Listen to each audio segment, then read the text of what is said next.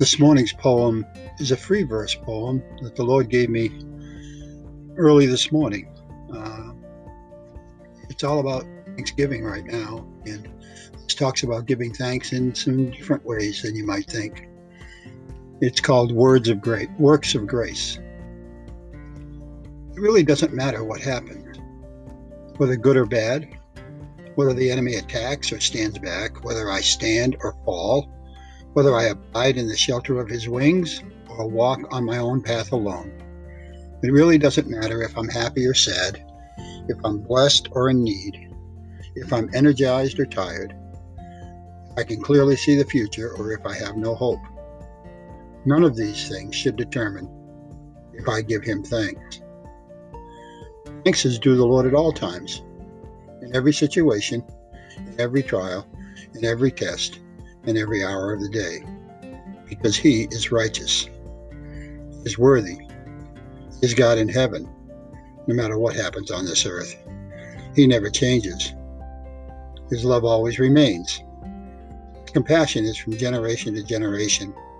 His mercy and grace surround us like a fortress and a refuge. For all he has already done, not for what is happening now, I must give him thanks.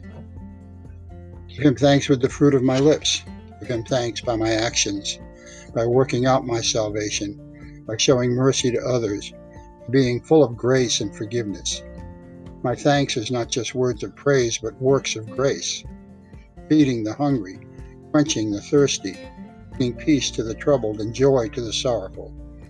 I thank him by spreading his love, sowing seeds of faith, by sharing the gospel. Thanks is not an attitude, it is gratitude. Thanks is not a reaction, it is an action.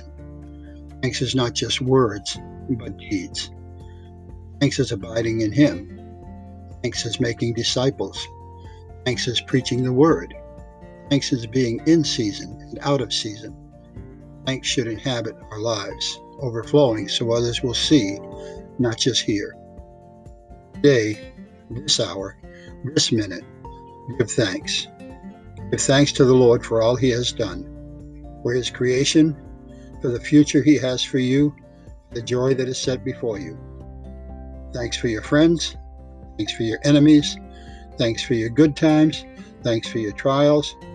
Thanks for his compassion on you, no matter what happens or what doesn't come. Give thanks. It's really simple, folks we have an obligation to give thanks to the Lord. It's not something that should even think about. Something that should, should happen naturally occurring in our lives day after day, week after week, month after month, year after year.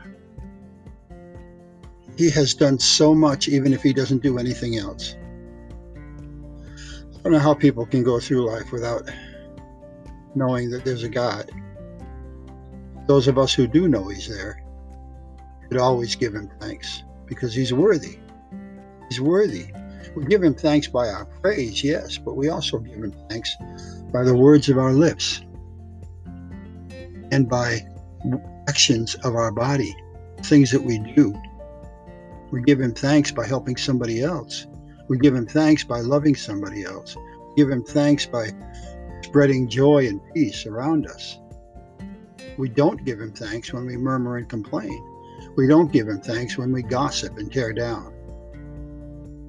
So today, determine in your mind that you will give the Lord thanks in everything that you do, because he is worthy to receive our thanks. Bless you. Have a great day.